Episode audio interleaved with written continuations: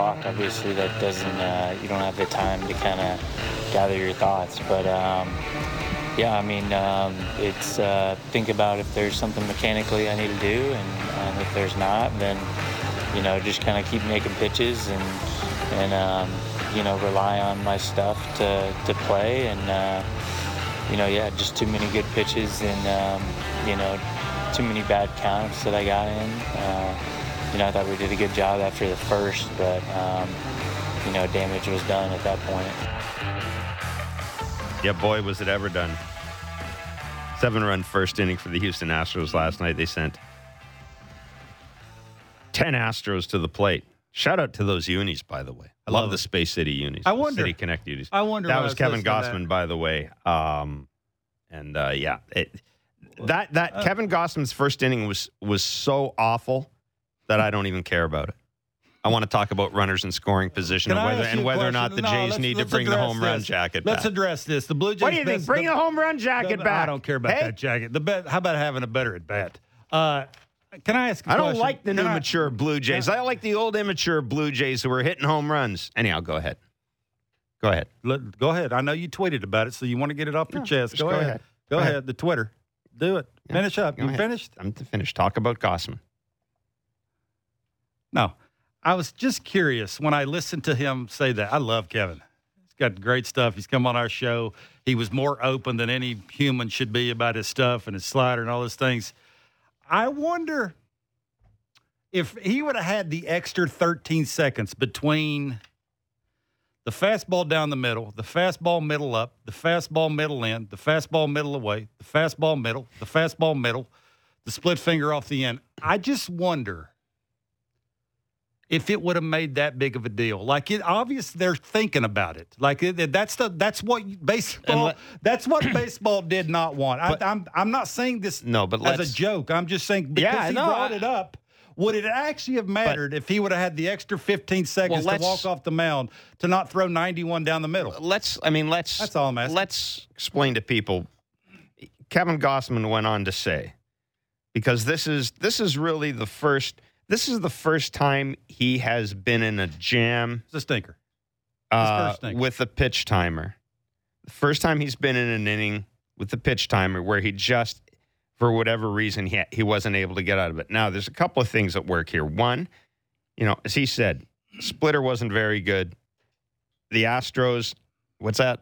If it's low, let it go. If it's high, let it fly. The Astros, good hitting team. They're not. They're not 91 middle. You're Yeah. not going to get that back. no, and, they're not biting on the splitter. So your fastball better be terrific. Okay, all that aside, all that aside, though, as Kevin Gausman said, you know, looking back now in hindsight, a pitcher is allowed two disengagements with a hitter per plate appearance. So what he said that I found interesting, you know, maybe I should have stepped up. He didn't say. He said actually maybe I should have used the picks more, thrown over to first base more, because I mean he was in the stretch from the get go. Yeah, yeah, yeah. So I, I- I found Well, he that pitches from the stretch all the time. Yeah, and that's true. But I mean, but you know what I'm saying? It's different. It's different when you're throwing from the stretch and there's nobody in base, and you're There throwing from the Uh, stretch yeah, and there's yeah, somebody yeah. on Everybody, base. Yeah, yeah, perfect. So Yeah, absolutely. uh, I, I found that really intriguing. That his thought process was maybe I needed to step off or throw over to first base, and this gets back to something. And he said I needed to do something to slow that inning down more. And this gets back to something that the the the the, the thing with the pitch timer didn't concern me, but I always found interesting. Is what did every what does everybody say when when the Slow come up to down. the Take a majors? deep breath. Slow it down. Take a deep breath. Yeah, let the game slow down. Go to my own like pace. Petey and Manoah. You can't do that anymore. You saw Petey go out too. By the way, Yeah. he didn't put his hand on his shoulder, did he? No, no. But anyhow, I'm just throwing that out there because because Well, Gausman uh, Gausman went on to say, and he wasn't making an excuse, but I, I found that interesting. Here's a guy saying, you know, the pitch clock. Yeah, I probably let it get away from me. That he's bringing it up. Well, what make you wonder? The quality of the games when it comes playoff time. The lights are the brightest.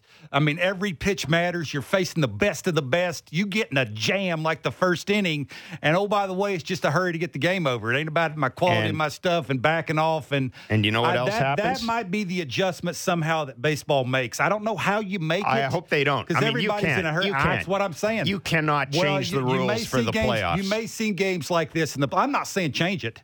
I'm saying adjust it somehow. I don't know what the adjustment would be. I mean, Oh. Give there's a bunch of smart five people. seconds, I mean. I don't know.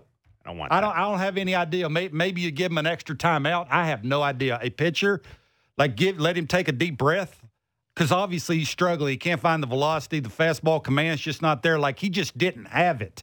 And for him to actually bring it up after the game, meaning he's thinking about it. If I would have actually had a little time to take a breather, think about what I'm doing wrong, I maybe I could have corrected it and not mm-hmm. do it over and over and over again. Well, the first time I heard that, the very first thing I thought of was, well, how's it going to look in, in the playoffs? Because it's like Well, there's going to be innings where you're going to have to fight through it. I think it's safe Now to what say. are you gonna do? I think it's safe. That's to, my- I think what I'm it- saying. I think it's safe to say that the next time that happens, you will see Kevin Gausman disengage. I mean, how many seconds do you base. get to do that? I think he's meaning more of I'm going to take my time. Like there, I'm not going to take my time all the time. He's a fast worker. I mean, I was watching. I was But trying. once in a while, you need the minute. I was trying Right. to watch. I was trying to watch That's the all. pitch clock last night and see how long he was taking to release his pitches. And I know Buck made a comment about this at one point. I think a couple of times it ticked down to two seconds to one second. But I also noticed it with Christian Javier that he was taking making particular use of the pitch clock. A- And what I'm starting, and we've only got two weeks now, so the sample size is limited. But I've already heard people talk about wanting to sit down and say, okay, who's performing well with the pitch clock? Who isn't? Are older pitchers having a more difficult time than younger pitchers? You know, we've seen what have we seen so far in terms of injuries, right? We've seen DeGrom with the wrist. Again, I'm not saying that this is related to the pitch clock at, at all, not saying it's not. Uh, but I'm not saying it's not either, Yeah, right? yeah, We've yeah, seen yeah. DeGrom with with the wrist injury. We've seen we saw Corbin Burnes yesterday with They with are the very. they're- They throw really hard though. there's yeah I there, anyway. My, but my whole point is, you know, spring training. Every remember how Max everybody said, "Oh, Max Scherzer is going to have fun with the pitch clock," and Max Scherzer has not had a good start to the year. No. So it will be intriguing at some point to sit down and do a sort of a big picture look at uh, the You think clock. you think they've seen enough negative Pitch that they would change Yes, it? No, I hope they don't change it. It, I- it gets back to this genie out of the and- bottle, you know man. thing Once that- it's once you once it's out, I- once it's out, it's Here, out. here's what I think too. Once your best guy is talking about it, you know it's a trickle down effect. You know Manoah's talking about it. You know Bassitt's talking about it. Like they're talking about it now. Mm-hmm. It's a theme. You see how Manoah is? The struggles, right? Last year he would have walked around the mound. He would have collected himself. He can't do that now. No. Like I, I'm not making excuses for him. That's not what we do on this show. But it's just odd that the best guy came out. He's actually thinking about it and said, Yeah. "Man, it would have been nice." Not saying I'm going to do it all the time. Four and two thirds. Occasionally, I need it. Four and two thirds, seven hits, eight runs, seven earned, five strikeouts, two walks. Uh, his uh, fastball, his fastball was hammered by a team that, what they went into the game slugging 393 against fastballs. The Astros did. That was the fifth lowest in baseball. What do you always say? It's early. It is early. Three extra base hits, four for, four four for five off the fastball in the first inning, uh, two doubles, a home run. You know, Yeah, I think um, it's the location of fastballs. I mean, he didn't have his best when the first four guys, the first four batters, He saw 91, 92. seven hits. Guy was, seven hits, six came off the fifth guy was 94, 95. Yeah, it's I look. It's one of those you wad up, you throw away. But I, uh, I just don't know the adjustment they can make. Again, it's all fine and dandy when these dudes are doing great and they're getting the ball and they're throwing, they're getting the sign and not thinking about it. But it's those moments where you're on the road. It's the first game of, the, of a road series, Next right? is- You got six games on the road. You don't want to destroy Next your start's pen. against and the you need right? that. You just need to fight through it. How do you do it? Like it's obviously they're thinking about it. I it's will- a thing. I, I How will, do they adjust to I it? will say this for Kevin Gausman. He retired 13 of the last 16 batters he faced. And I'm going to give Kevin Gausman credit for this. He is the only starting pitcher on this staff who gives up seven runs in the first inning and can go that long. and can go that You know long. what, I'm, too? I'm going to You give know him, I'm giving too? him credit for if that. I'm if I'm Kevin and I'm having a first inning like that, I'm holding the ball. I don't care if it's a pitch timer violation or not. know, I'm just going to stand out there and hold it. If I need 30 seconds, if I need 30 I'm seconds, taking I 30 can, and it's two balls. and you know what? Because you know what? Here's Sorry, the thing. I need it. It's, Bad. it's going to be two and zero anyhow, one way or another. You So I might as well take the time. Why not? That that's that that that I mean, is you might point. see that. That what are they going to do about it? But I, Just- you so can't- what? can't see do the anything. umpire go out there and do this. Okay, I Can't do did it on purpose. I'm doing it on purpose because I need it. Um, Maybe you'll see that more. yeah, I uh, anyhow, yeah, I, I do think it's important to throw out the fact that he did. I still don't know how he did it, but he did give him five innings, And uh, I'm sorry, what did I say? Five innings, four and two thirds innings. two-thirds. He gave him four and Potato, two thirds innings. Christian Javier got the win for the any good Astros. He wasn't all that good, but he was good enough. Uh, game two of that series goes tonight at uh, 8.10 on Sportsnet 590 The Fan and Sportsnet. Chris Bassitt against Jose Urquidy. All right. We, I think we're okay turning the page in Gausman and saying it's a one-off They, they don't have a choice. it, it, it's a one off. He's got the Yankees next. Um, you know, let. I mean, I just it's it's a one off. That's I think you need to. It's only way to put your it. foot hit the dugout, you forget about it, never think of it Yeah. again. now. That's what you do. Let's talk about something else because I know you've been on this for a while, and you know when they Because took I when, tried to get it. yeah when they took to it, you know they're winning the first two games against Tampa. I'm kind of rolling my eyes and go, it's early, blah blah blah blah. Uh this lineup's got some issues, to say the least. Last night. Issues is the word you want to use. I think it's I think it's safe to say that uh, Change your word. not issues. This lineup has some concerns. Right, that's better. Okay, Issues is a bit strong. there's some concerns about this lineup, and I'm on. early. Maybe you need to that. bring back the home run jacket, Park. Oh, yeah, it's, Bring it back. would that would that help Vladdy hit more homers? It might. Would that help Bo hit another homer or two? Bo don't like the jacket. He's probably one of the main reasons why the Uh. jacket's not there. I'm just saying. I mean, I don't I don't think that has anything to do Give with the the runner- quality of their at Give me the runners in scoring position numbers Well, that we were I mean, talking you look, they're getting they they're, stink they're getting with a runners in bunch scoring of position. chances. They're seventh in baseball in chances with runners in scoring position. That's pretty good. It's not like they're not getting dudes on No. base, right? That's the very first thing you look at. And the the one th- they're hitting 250, which is 18th with runners in scoring position. The, the the two stats for me that stand out is obvious. Buck has done a tremendous job the last couple of days of talking about it. So is Dan of bringing it up about the two outs with runners in scoring position. It's the thing. We saw that with Chapman yesterday. The fastballs he misses. I mean, that center cut two strike heater was as about a middle middle as you can get. Now, is he trying too hard? Doesn't look to me like he's just missing the baseball. That that's what I said. There's a lot of luck here involved a little bit. It's about how a guy feels, about how you're seeing a ball off a certain guy. But I get back to that thing, right? You want to win 100 games? You got to get a little bit better with two outs. They're hitting a buck 43. And this is the one thing for me is, and I, and this is why you joke about the home run jack, and this is why you tweeted it, which is just make me want to throw up in my mouth every time you tweet that. Uh, they're 19th in home runs, hitting home runs with runners in scoring position. And I said this to you when you're facing people in the r- really elite dudes, which is what you're going to have to do if you want to make a deep run in the playoffs, even September, even with the balanced schedule, even when you're facing Gerrit Cole and Shane McClanahan and you're getting these dudes who are elite. You're not going to string together four, five, six hits. It's just not going to happen. I mean, Kevin Gausman did it last night. It's a fluke. Not going to happen. It's going to be rare. Bloop and a bomb is how you're going to beat him, right? That's the stat that has to get better. Three homers, which is 19th in baseball, is not good enough. Kevin, just not. You got to hit more. I'm not focusing on Dalton Varsho, but Dalton Varsho's been in the cleanup spot through 12 games. He's got one double. He's hitting 200, four for 20 with runners in scoring position.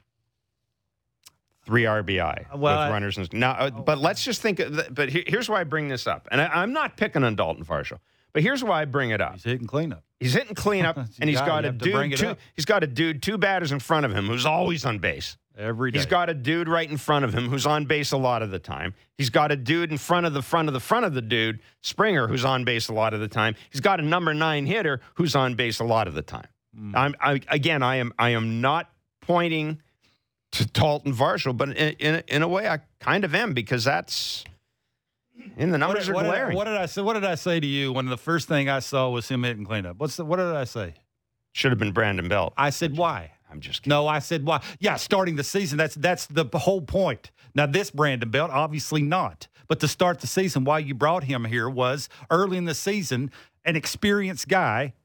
Take a little pressure off the mm-hmm. non-experienced guy, which is Dalton Varsho. And instead, they thought highly enough of him to that situation that you just mentioned, him coming up a ton and that's going to force the hand of the opposing manager to bring in the lefty to face him. We know he no likey breaking ball, like he just don't. Like it's uh, he's hit or miss with that, and that's he's a young guy, not seeing his mechanics and and his swing is not geared up. It's just a fact. Like he's trying to find his way. He's trying to find his way how to get off his backside consistently.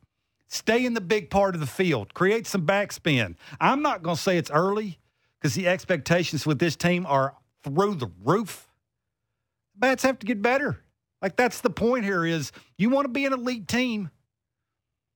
And for me, it starts with the big boy hitting third. Like the two home runs. I look, he, he's a, he's an elite hitter, but you know we we can we can say because of who's on base and this guy coming up, and yeah, there's going to be some pressure on the four, five, six guy to drive in some runs because of who's hitting in front of them, and they're always going to be on base, which they are. Like that's that's a Here's- fact.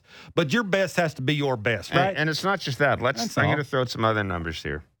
Uh, comparing uh, bottom of the order production. Bottom of the order I bet it ain't good. It's not. The sixth spot in the order. This is in terms of OPS. Well, guess who hit sixth? Sixth spot in the order was first last year. It's 11th this year. Seventh spot in the order was first last year. Again, this is MLB rank and OPS. It's 24th this year. Eighth in the order was first last year in OPS. It's 27th this year. Ninth, which kind of surprised me because Kevin Kiermaier is a thing. 12th in 2022.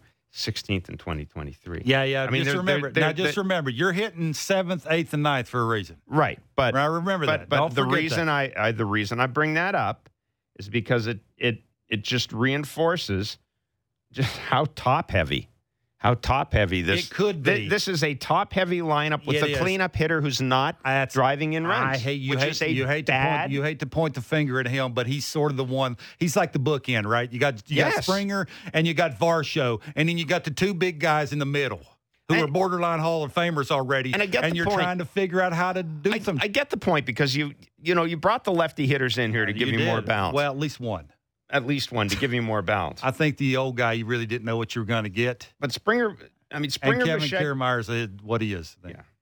I'm with you. Like it's a, I'm, I mean, sooner than later, they may have to do what you're thinking. I mean, you've been tooting this forever.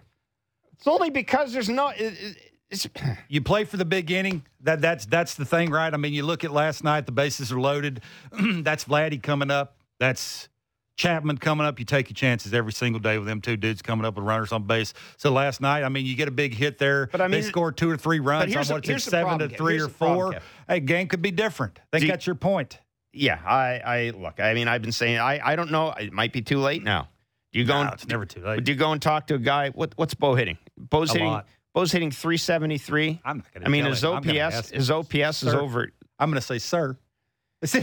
what would you like to do? Would it be okay for the team if you move to this position? I don't think they're there yet. Mm-hmm. I don't think you want to rock that boat. Obviously, his bats are not going to change. He's not going to do anything differently. And then, of course, you're you just get- trying to put more pressure on a dude. It's him instead of Varsho coming up in that spot. That's all it is. But how would right? you? Okay, so how would you? That's a good. That's a tremendous question. I mean, you look at the uh, you look at the alternatives. Varsho hitting going into the number two spot. would it help him get more fastballs? Looks to me like he's getting enough fastballs. Kiermaier going into the number two. I'm just throwing out names. I'm I trying to find examples. The line Kiermaier driver, in the line drive approach to putting pressure because he's fast. Yeah, I mean, So you I mean, would you bring a lefty in just to face him, and even though you know you're going to have to leave him in to face Vladdy? Probably not. So you'd still get the righty if you're Kevin Kiermaier. I mean, that would make a little bit of sense. Again, this gets back to the point that I made. They don't have a cleanup hitter. They ain't got one. You're trying to piece it together. You're trying to play the hot hand. You're trying to get that guy up when it matters the most. This is what I said. When I read these stats off, it's luck. A lot of it is luck about who's the hottest guy, who's seeing the guy the best that you're facing that night. And if you roll around, it just so happens he's coming up in a big moment. Last night it happened. Bases loaded, two outs. Chapman's coming up. He just missed a hater down the middle. It's 95. He's been hammering that pitch. Why is he missing it? That's the thing, right? Is the bat's different? Is he overthinking it? You know, he is a he is an iPad guy. Every out, flipping the iPad. Is that too much? I don't know. I'm not in there. I'm saying. I mean, th- this is probably because of the way the rotations looked. And you need some you need to score a lot of runs. I mean, this is the American League. Like there's some there's some top heavy teams to your point. You've said this a lot. And you're gonna have to score tons of runs. And I'm not gonna say it's early. I don't believe in that. I think if you're a good team and you have good at bats and you have better players than the other team, you're going to beat them most of the time. Just, just seems like right now when it matters the most, those key at bats, those big time at bats, they look off. They look off. Like Vladdy's over swinging, he's on his heels. Means the timing's not there.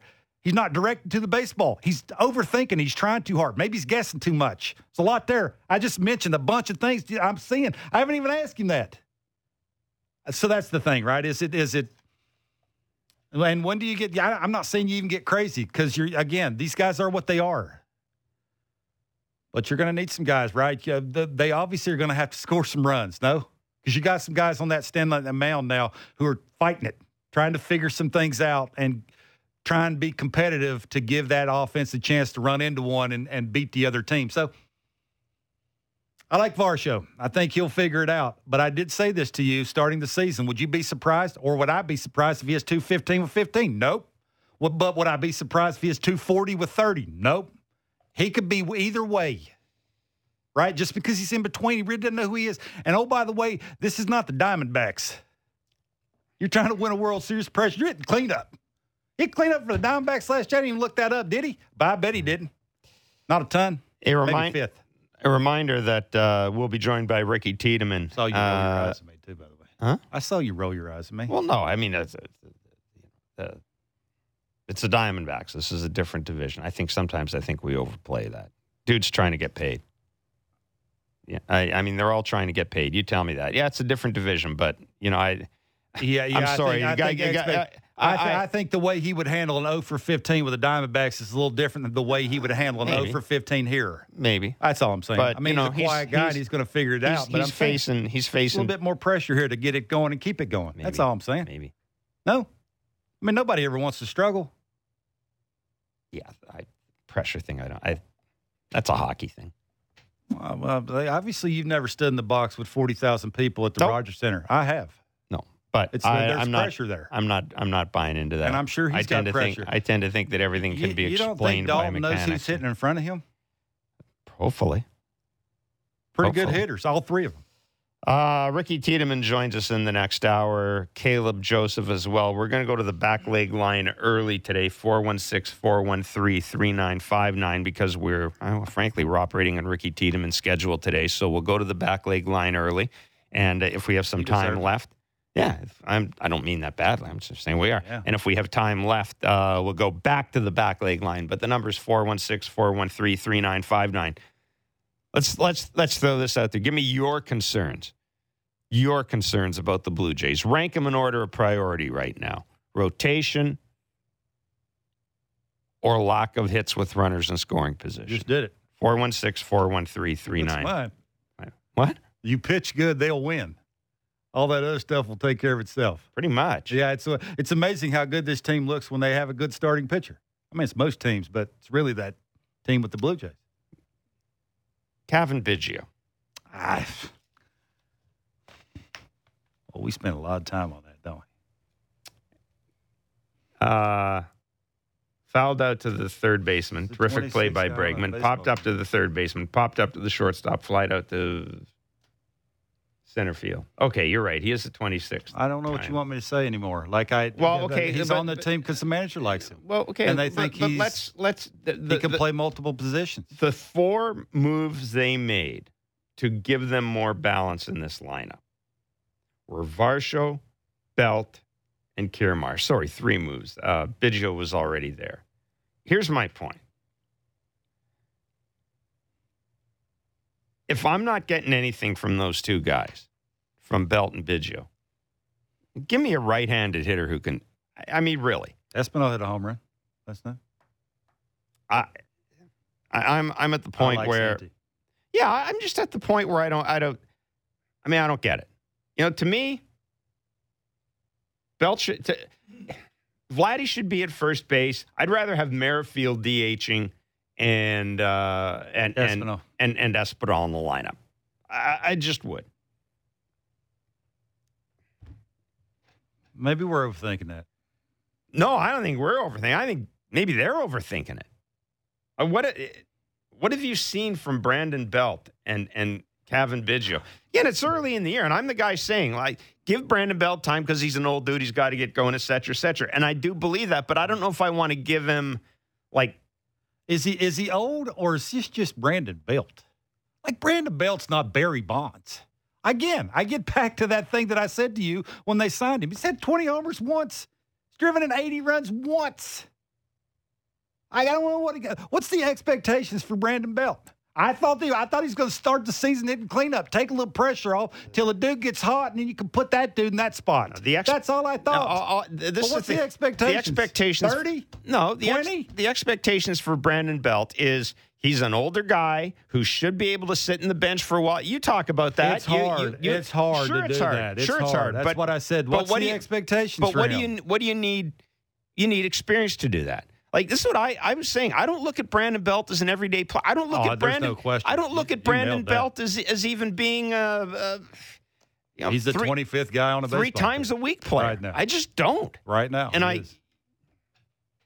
Anyhow, So what I, I think I think what the Kevin point, Biggio the point is just that you're I- making it is pound my head you against the can't have both Cavan Biggio and Brandon Belt on your team at the hell. same time. That's Not what- a that's- chance in hell. That's what your point is. I mean, give me a God. I mean, give me a right-handed hitter who's going to play some defense. You cannot tell me that this is a stronger team with Belt and Biggio in the lineup that is with than it is with Merrifield and Espinal, or or or at least Espinal. That's I mean, fair. you just can't.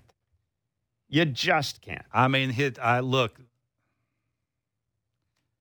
I said this one one for four from Brandon Belt with an RBI single. I'll take that every time he plays. But It's just the at that's a good with week runners. for me. Uh, No, I, I just I.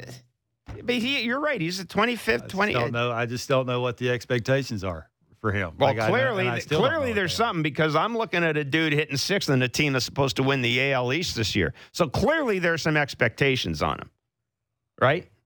And he, he's he's hitting sixth and he's playing defense for a Gold Glover.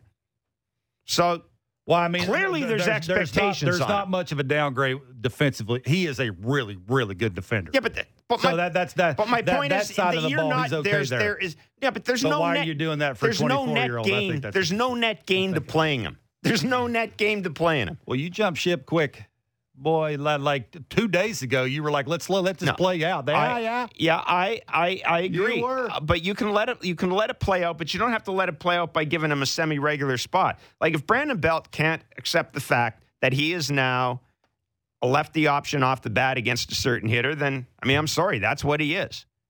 That's exactly what he is. I mean, he's he's an not gonna- I option mean, he's against gonna- sorry gonna- against a certain type He's not going to say to, no to John Schneider whenever he writes his name in a lineup. No. I mean, he's going to go out there and play. no, I mean, it's not his fault they're putting his name in the lineup, so you can't really say that. I just, I further to your point. And Kevin the, Biggio The better point is, I think it's a tough look when you got Kevin and Belt in the lineup at the same time. That's your point. No, yeah, there you go. You can either you can have one of them.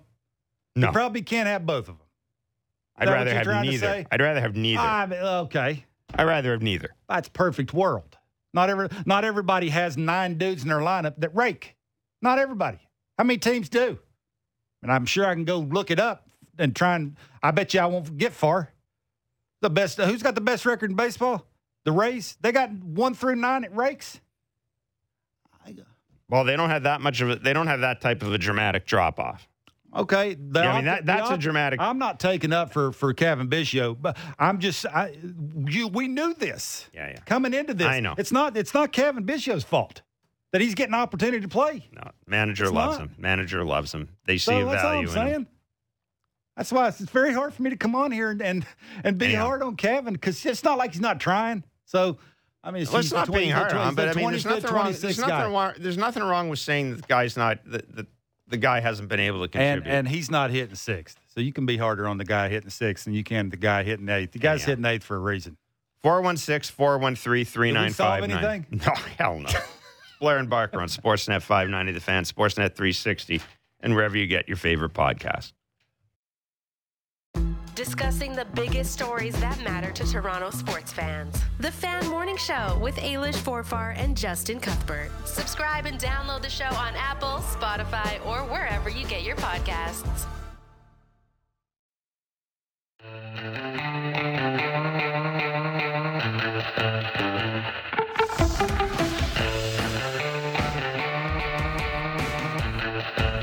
What?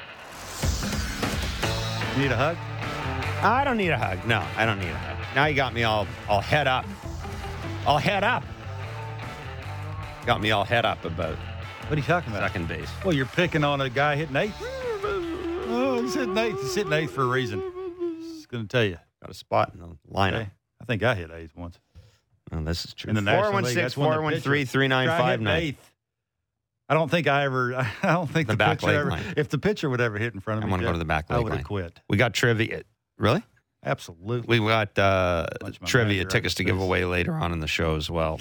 Kidding me? Uh, 8 810 is the first pitch tonight. Chris Bassitt against Jose Urquidy. Tomorrow is Jose Berrios against Luis Garcia. Then the Jays have a day off, and then they go to New York where it gets easier. Take on the Yankees. Your boy Berrios. My boy Berrios. Well, you got two now, Kevin and Berrios. No, but what? Which one you hitching your wagon to?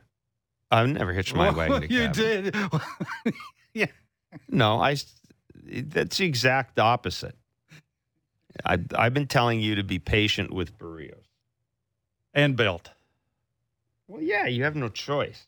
Uh, We- That's the whole thing with here. I, okay, here is, You're, you're, I don't want to. You're talking out No. both sides of your mouth. No, I'm not. No, you I'm not. are.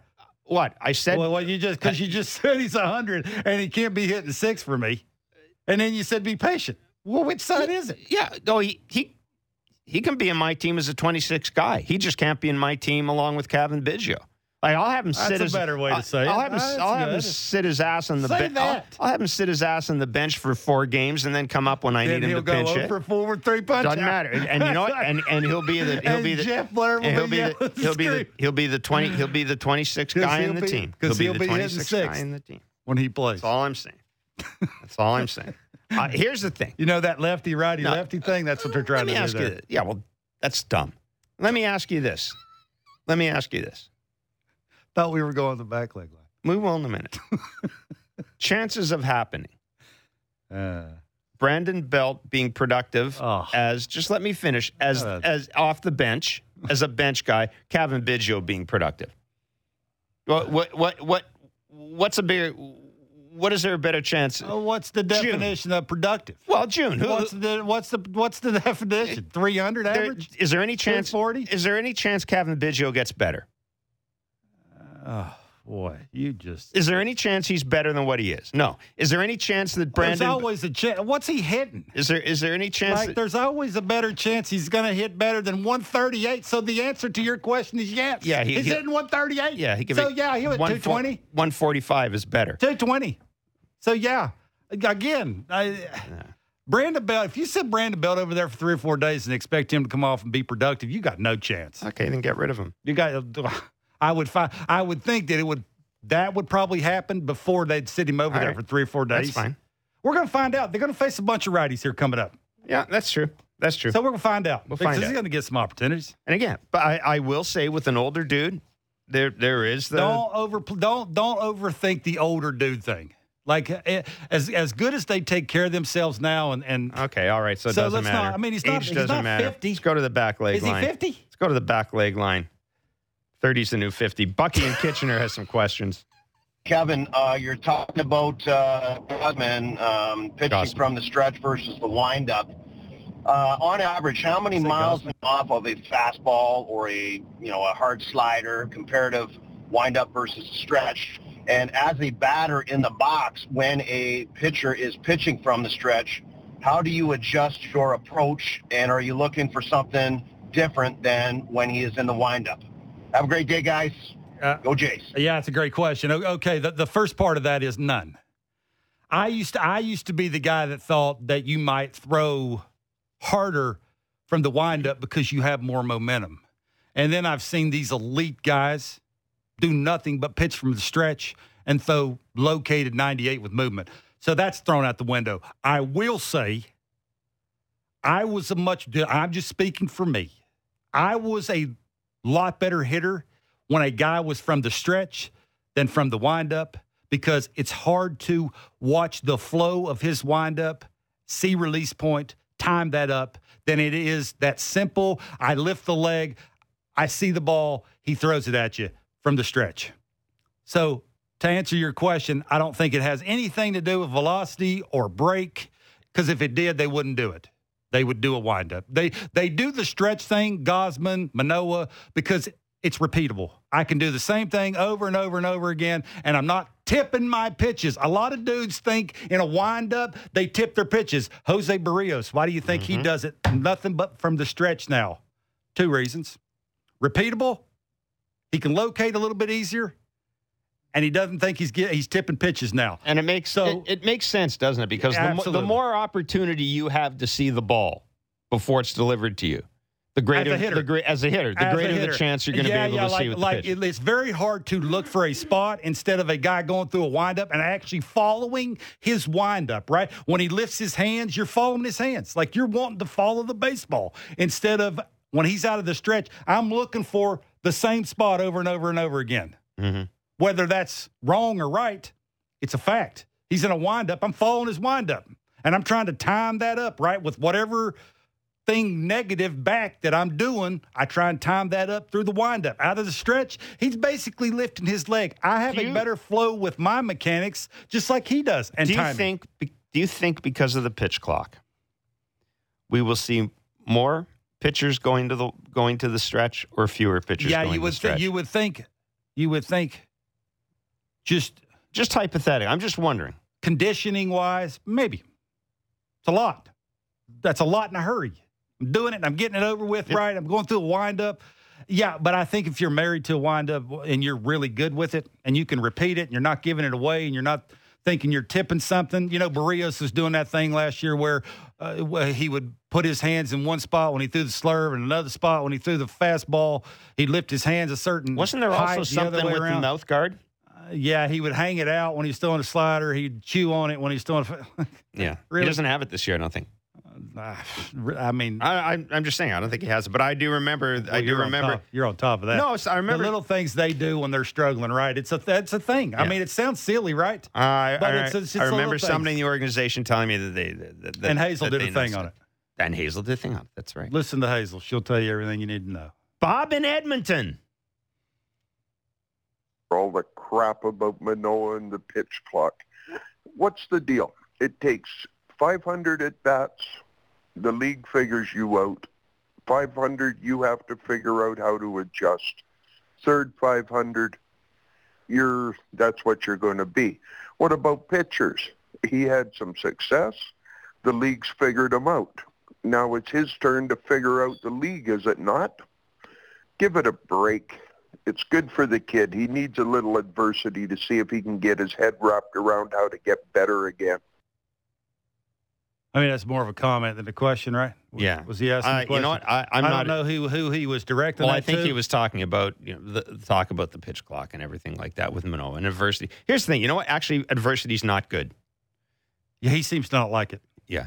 You can see, you can see there- that. I mean, you can yell and some- scream at your TV all you want. Yeah. Say he needs to go through this and yeah, make you a No. better man when you get a little older. No, it no, doesn't. don't. It doesn't. I stunk a lot in baseball. Yeah. No, it doesn't. Doesn't it makes you a lesser baseball player? and Nobody likes that, especially when the expectations for you are to carry a team to a World Series, and that's the expectations for him. And when it falls off the tracks, The I- only- for me, I think it has nothing to do with the league's made an adjustment to him. No, I don't either. I don't think it's got. I think it's got. I, I really do don't that. I mean, I, I'm sure they're trying to figure all these things out. And maybe who was it, Bob? Maybe Bob's right. And we also we've actually got to stop calling it a sophomore slump because he did pitch in 20 games the year before his first year. Like it's, this second, is his second, year. it's a second full season. 20, okay? 20 games second is pretty. full- second 20 full games. season. 20 games. uh, 20 games is Slump's is a slump. But the point is, you know, the I think Bob just yelled at you right there. I don't give a. That's good. I'd rather. I don't. It's just odd yelling Well, at someone in a voicemail, voice note. Need it, don't 3959. If you want to yell at Barker or myself, feel free to. Uh, yeah, give it a break. because we'll be going. I, I will say this though, I do agree. The the one thing I do agree with is, I think it's, I think it's good for a young player. I think it's part of your growing process as a young player or a pitcher to learn how to handle failure. That's why the, Because that's you're why they have the minor leagues. Thank you.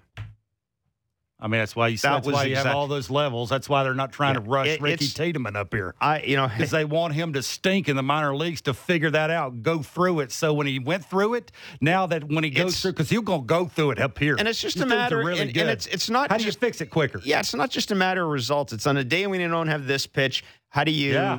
I mean, and you'd rather you you'd rather do that in New Hampshire. an inning like last night. Exactly. You'd rather do that Yeah. in New Hampshire than in the majors. And if you talk to dudes who are in the Alek majors, Manoah ever struggle in the minor leagues, Jeff? I I don't know. I didn't see his minor league starts, but. Um, if you, I, I guarantee, you, if you went up to Alek, Alek Manoah today and said, "Hey, enjoying the the learning experience," you know what you'd get. Alek, how's that learning experience working for you? Yeah, yeah, yeah. It's good for you. I got your learning experience right here. Cam in New Zealand. Hey, uh, this is Cam here from New Zealand, awesome. um, and I just had a question for Barker. Um, I was Ba- oh, just, I've been replay that at later. Danny Jansen's sort of game calling and catching I ability, and I was just wanting to know, is that something that you think would be a learnable skill for someone like Kirky?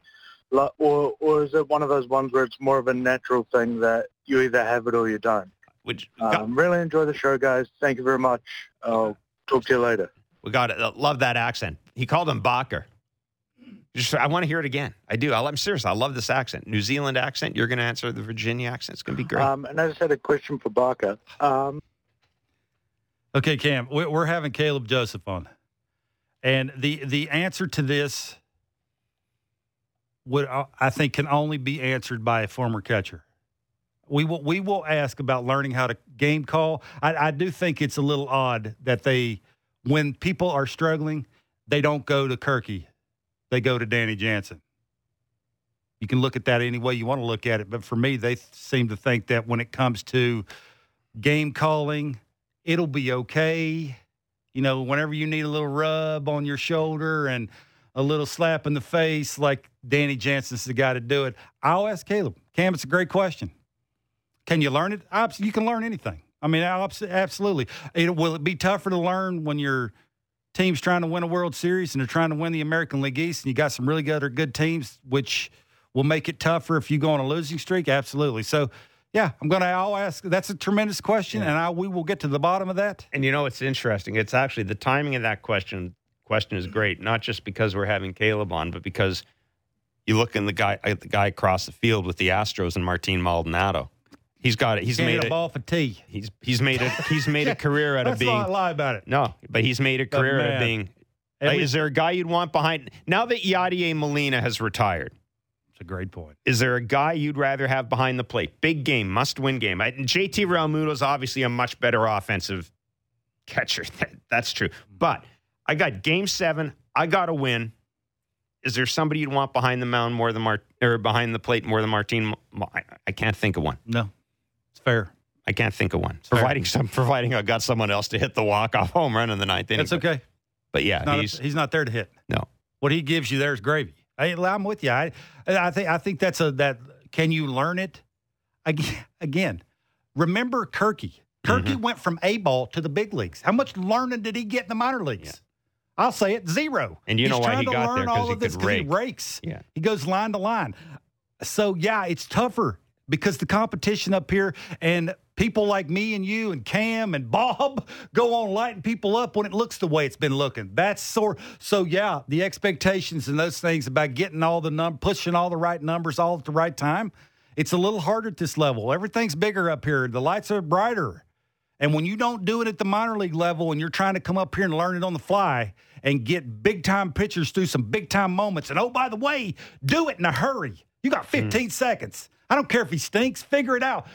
Cam, it's a tremendous question. We will ask. We will have this conversation well- in about 12 minutes. We'll ask Caleb too about whether or not the uh, whether or not the the um, you know the pitch timer has changed has, has changed the way we view catchers and sort of getting a pitcher getting a pitcher getting a pitcher through as well.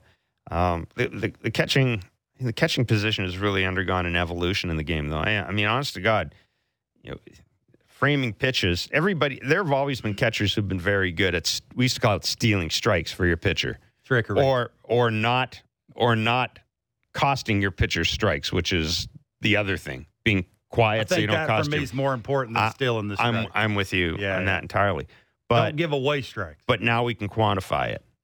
And I think that the catching position has undergone a bit of a uh, it's it's undergone a bit of an uh, of an evolution. I mean, we got it to the point now where you can.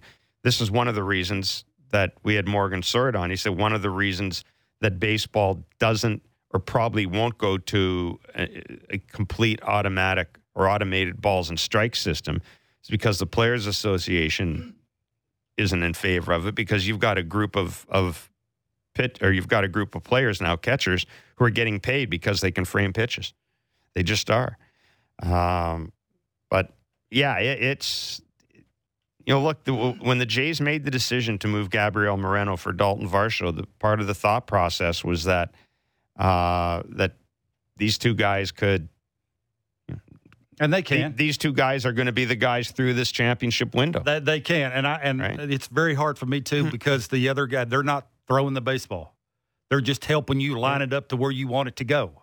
They're not the one locating it and have to be mechanically sound and have to have a good release point. They're not the ones doing that. It's hard for me to always to blame the catcher, but it's just funny how whenever something goes the way it's not supposed to go, who they go to, But I who they don't you- go to. we know the answer. You've explained it, and, and Danny's a more Danny's a more athletic catcher. He can spread those legs and give you a wider target, and and Alejandro Kirk can't do that.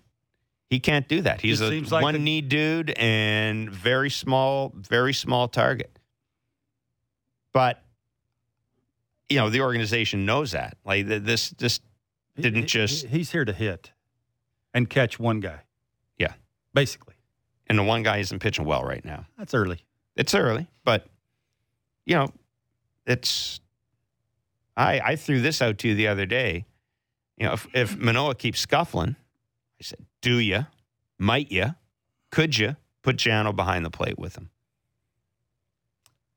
I mean, if you're if you want to if you want to throw panic move to the against the wall and have everybody be panicking, noticeable. absolutely. After the year that Manoah came off of, and who caught him, and who caught him in the All Star game, And you can't. Danny can't Man, catch. Danny can't catch. Every, panicking. Danny can't mm-hmm. catch everybody. Yeah, you just can't. I mean, would it make that much of a difference? I, Well, I mean, I mean, it's velocity and it's non-competitive pitches and it's mechanics. He's a bit. I mean, a newsflash. He's a big dude. He pitches from the stretch. here's something. He's the one that tells you if you watch the games about finish. Here's something. like where do you finish? Stop finishing to the first base side all the time. He does it. I'm Here's not. something. I'm not saying it. He says it to you. Get a veteran veteran catcher in here. Make Kirky your everyday DH, Boy, and away we go. Boy, you are all of a sudden 16 games in, and you I just you, throwing you out- gotten rid of Belt. You gotten rid of Belt. I've not gotten rid of Belt. Biggio, see ya. Well, yeah, I yeah. mean- thanks for coming. Newsflash: Cavan Biggio's been something that I've been wondering about for a while. And Belt, as I said, You Belt, wonder hard Belt, about the 26th Belt. guy. No, I'm just well, yeah. When the 26th and 25th guy He's are, not the reason are- why they lost last night. was it didn't help. The 26th No, and when the of other guys didn't help 26th when the 26th and 25th guys are both not doing anything and they're supposedly there to provide balance. Like I said, I, I I'm consistent with Brandon Belt. Bring him in here. He's he's my he's a pinch hitter. He's a lefty bat. That's all he is. He can play first base for me in an emergency situation. That's it. So I you- don't so need you to have like, a You want like seven pinch hit homers from him. You ain't getting that. I'll take six. You'd have a better Take chance six of and a getting couple that of doubles. me. yeah, right. getting that. I- our You know how hard that is play- to do?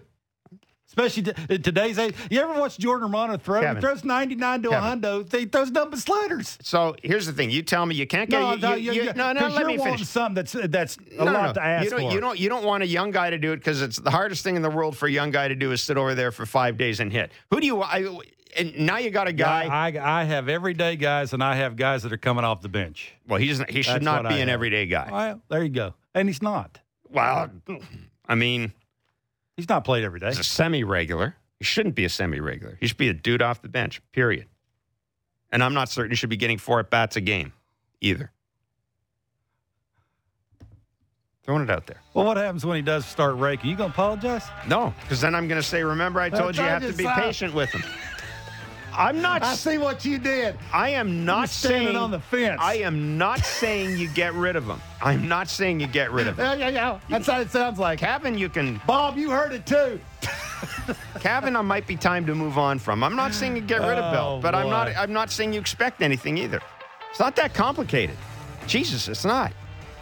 Caleb Joseph and Ricky Tiedemann are next. That's not complicated either. It's Blair and Barker on Sportsnet 590 The Fan, Sportsnet 360. Mom, I'm sorry. And wherever you get your favorite podcast. And I just had a question for Barker.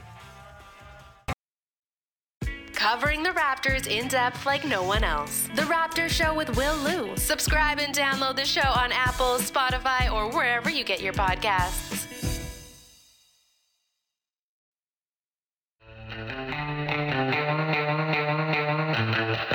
Hey, we've got tickets to give away. We always have tickets to give away. We got Did you buy to 'em? give away. Hmm? Did you buy them? No. How much are tickets now? Are they a lot? I mean, does anybody I probably buy? shouldn't ask. Does that. anybody buy tickets anymore? Do they just like buy admission to go and drink in the Corona rooftop That's patio twenty and bucks, all that? right? I don't know. You can roam anywhere you want for twenty bucks. Sure looks like people are having fun. I might They have, are. I might have to try it pretty cool. sometime. No, I'll you don't. No, you won't. You're scared. I'm scared. Boo, Blair. Listen, you're the one. Boo. You're, boo. you're the one that says. nice take on belt. Boo. You're the one that says. You can't take it. You're the You've one- been the worst baseball player ever. You're the one that says you- you don't like people. Every you- time I say something, every time I say something to you, you go, "I don't like people." Can you blame? Can you? Like can people. you ma- like imagine people. you as a baseball player going four for twenty, the No, runners in God, scoring no. position, and the Jeff Blair of your city just lights you up and you hear it? How would you have taken that? Spell my name right.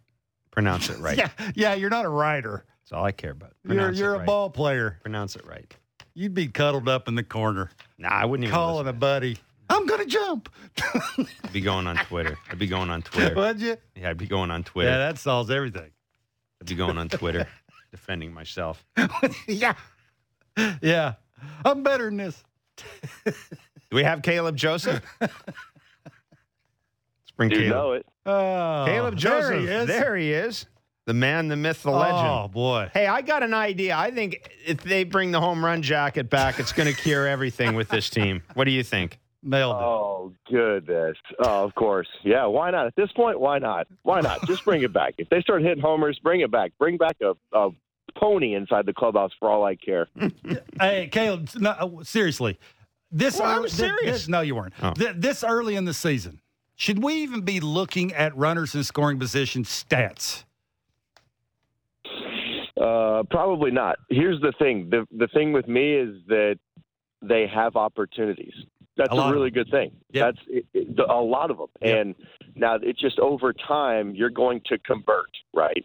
Um, the the fact that they have opportunities over and over and over, I I think that's a huge sign for this club.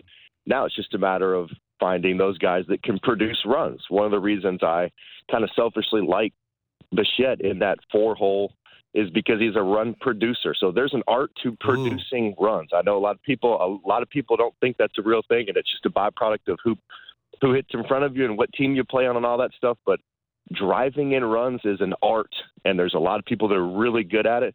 You look up you look across the, the way, Jose Abreu, that guy is a run Yeah. producer. I mean, he just knows how to produce a run. So hopefully the Jays can can uh, can lock into some of those guys and, and start producing because they're getting a lot of opportunities. Pan- panic move if they moved around the order this early in the season, and if they did, who would hit second?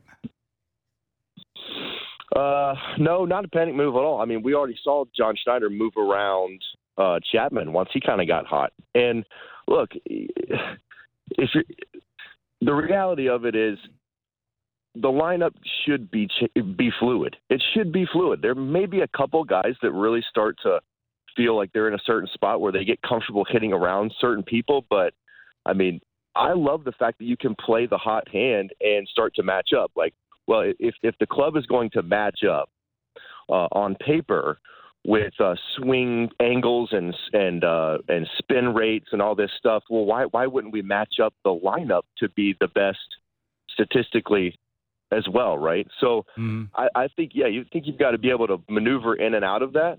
I probably would go with Varsho just because of the on base capabilities. You got to believe that There you go. Springer would be at first base quite a bit. You got a big hole open there. Maybe he uh, hooks some balls into that hole. He's good on base, keeping the line moving.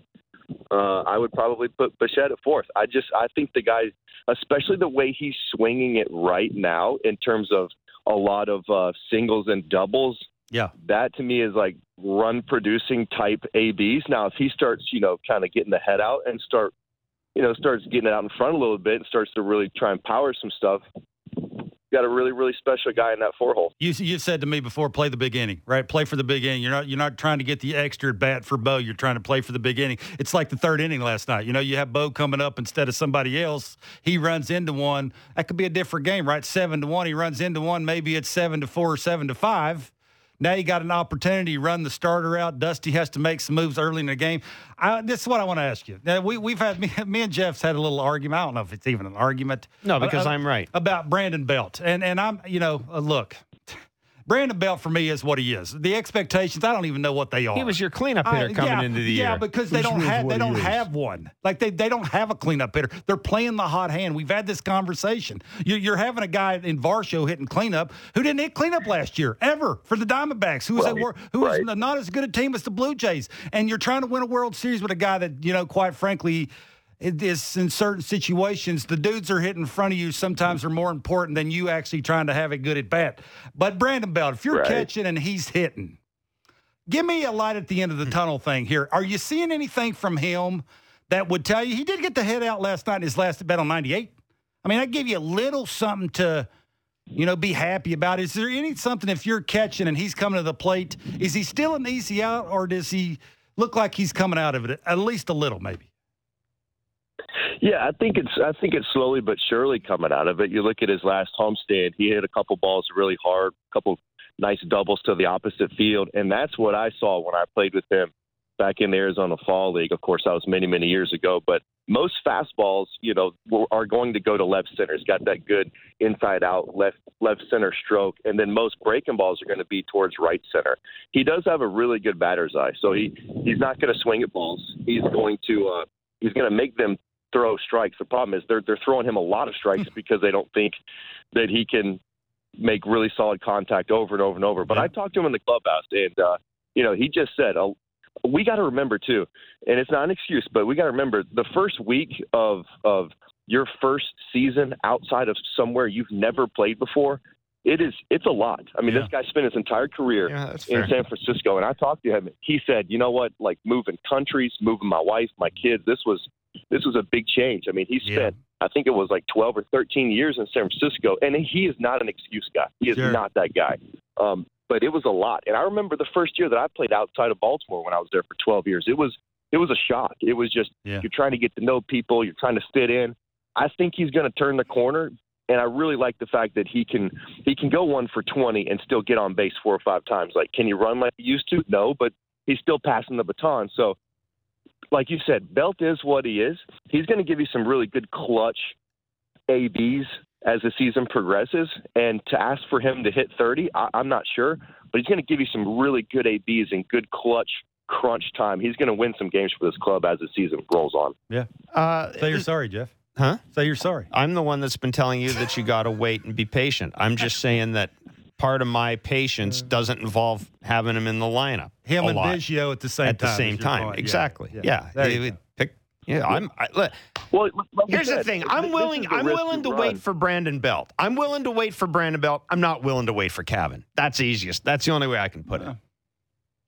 That's the only way. Yeah, and I I get it, and and you know what? This is this is part of the the kind of not growing pains, but this is part of the repercussions of trading Teoscar. You know, I mean, to get Varsho, amazing, but this is just part of the of the deal. Uh, Mhm. Teoscar, big middle of that order of the bat, and this is that he's a run producer. It it just so you gain in a, a couple other areas, you lose in a little a little bit different spot on the lineup. But yeah, I mean, this is kind of the spot that Teoscar would hold, and so it's just part of it. Yep. Yeah, it was interesting hearing Kevin Gausman talk after his his outing yesterday. The you know the seven run first, where it's kind of the first time using. It's kind of the first time since the pitch timer came in that he had an inning that a lot of guys have, where it's just things are getting hit and it's mm-hmm. just not right, and you got to Right. grind it out. And I I told Barker at the start of the show, man, I'll tell you what, he is the only dude in this team who gets lit up for seven runs in the first inning and is out there to start the Yeah, fifth. that's a good point. Like there's nobody else. There's no other starter in this team that happens to. But it was interesting hearing him talk afterwards, Caleb, about the pitch clock. And it wasn't an ex- an excuse. What he was saying is, you know, maybe I need to take advantage of the disengagements, right? Maybe I need to step off. Uh, maybe I need to throw over a couple of times, things of this nature. And he talked about how once it kind of got going and you know you realize that essentially you've only got one pitch because they're not swinging at your splitter it's Right. it- like you could tell watching that couldn't you that that uh, that the pitch timer really was having an impact on him there. It was, and that park in general, just something about it. Uh, I can tell you, played eight seasons at that park, went to eight eight to ten different road trips at that park, and I don't think I've been a part of a single winning series. Now, when I was playing, we know exactly why that was happening. May have may or may not have been some trash can banging Mhm. uh, going on around there, but something about that park. The fans are on top of you. It just they got the weird Crawford box. They've got that dude in the overalls that sits up in left field on the train tracks, and every time they hit something, a home run or a double, they shoot off this massive cannon, and your heart just starts palpitating. You're like, oh my goodness, I think I just had a heart attack. Like Yeah. that place gets rowdy, and more than any other park in the big leagues, even more than New York, even more than Boston. When they start rolling, it is literally a train track that is on the train, like they have in left field, that you just Mhm. can't stop. And I've never seen a park like it. Something about the fans. It's probably that lineup too, though, right? Yeah, lineup That stuff. too. lineup when they're healthy yeah. too. It's all of the above. Yeah. It's the fans, the park, the lineup. It's and and now you add you're adding in an element of the pitch timer. And remember, this is the first time that he's really kind of had his back against the wall. And like you said, there's nobody on that rotation that would get into the fifth like like he has. But you've seen some guys this year use the disengagement. They've used the step offs. You know, Bassitt has done it a number of different Mhm. times. He did it in his last start at least four or five times. And those veteran guys, that's the biggest difference for me is how are these veteran guys who have pitched a certain way in terms of being able to step off, take some time around the the, the mound to really gather, and that's how you slow the game down. And when I was in the minor leagues, guys were taught to slow the game down. They had different ways to do it, and it was a huge emphasis. Well, now that's just gone. That's totally gone. So this was his first time uh, kind of being up against that, and it's a learning curve. But you know, like you said, it, if you give up seven, I mean, he was one pitch away in that seventh inning from being out of it with two runs. He had two strikes against Pena, and Yes. gets the catcher's interference, and he's a ground ball candidate. He had him with a good split. He check swung, got Danny Jansen, and then you kind of start that big inning. So there's a little bit of a free gift there, uh, and he could have easily gotten a ground ball, been two, two runs, and then kind of went forward, but it unraveled. And that's what that team does over there in Houston. They take advantage of the mistakes, but for him to go into the fifth was phenomenal. To save the bullpen to give them a chance the rest of the two games this series, that that was really good. Uh, we got a call from uh, a listener, Cam in New Zealand, who wanted to talk about Jansen and Kirk, and it, and it was great because we knew we were having you on. So we're going to play it for you. I'd like you just to, to listen to it if you could, and then we'll we'll uh, we'll we'll question you about it. Lance, can you play it, please? I had a question for Barker. Um, I was just, I've been looking at Danny Jansen's sort of game calling and catching ability, and I was just wanting to know, is that something that you think would be a learnable skill for someone like Kirky? Or, or is it one of those ones where it's more of a natural thing that you either have it or you don't? Um, really enjoy the show, guys. Thank you very much. I'll talk to you later. Yeah, Caleb, it was an interesting question about, uh, you know, Kevin and I talked about this. Like, it, it's, you know, it, it's almost like got an issue, let Danny catch. You know, call one eight hundred Jansen, Yep. and you know, and operators are standing by. Um, but I think his point was, you know, can, can a guy like Kirk develop, become that type of a guy? Yes, yeah, absolutely. It, it's going to take a lot of time, and we got to remember. Go back and look at the back of Kirk's baseball card. There's not a lot of minor league experience, and there's not a lot of games caught at catcher. And it takes a long time to figure out how to manage the game in terms of sequencing. Yes, do they have the scouting reports? Absolutely. Do they have Pete Walker and, and all of the, the khakis out there coming up with a really good game plan? Yes, but that game plan is only as good as what the pitcher gives you that day. And you don't even know that after a bullpen session. I can't tell you how many times I had guys that had really nice bullpen sessions, didn't get out of the first inning. Guys on the flip side who had horrible bullpen sessions and went seven shutty. And it's all about managing situations, putting your pitchers in positions to succeed. And sometimes you have to call the wrong pitch to the wrong location to the wrong batter to get that pitcher back on track. And I think that's what you see a little bit more with Jansen than Kirk is that he has a little bit more of those experiences. And I remember being uh, 30 years old, looking in the mirror one day after my third year in the big leagues, going, you know what? After three full se- full seasons in the big leagues, I feel like I finally know how to call a game. Three full seasons in the big leagues, and I played six seasons in the minor leagues, catching 100 games a year. And so that's how much seasoning it really takes. Like you, you know how to physically call the game, but understanding the sequences and, and certain patterns and knowing those hitters truly like the back of your hand. And I will tell you this one thing that is making pitch calling, I think, a little bit difficult for some of these younger guys. They have so much information, okay, that sometimes it's paralysis by analysis. Mhm. Some guy, sometimes a guy is up there and he is late as all get out on a fastball, yet the information they have says, "Hey, with two strikes, you throw this pitch because 87% of the time, it's a it's it's it's the re- recommended pitch, which is good. It's a recommendation, but sometimes that hitter's telling you something totally different.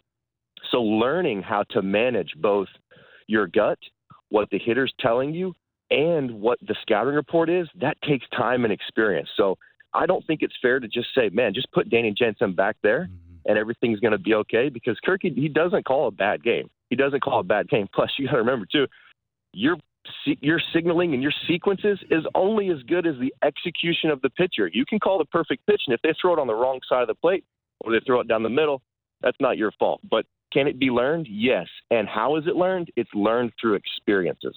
Take take me inside a veteran catcher. We we're going to have Ricky Tiedemann on in about 15 minutes, and I, and I if you were say catching Ricky Tiedemann's first big league start, first first big league start, Yeah. and what what would tell you from Ricky Tiedemann? He's twenty twenty one. We'll forget about the age. Age doesn't mean as much now as it did when me and you played. It was a big deal then. You know, experience and yada yada. That's not as big a deal. But if you were catching him, what would tell you that Ricky Tiedemann is what everybody wants Ricky Tiedemann to be?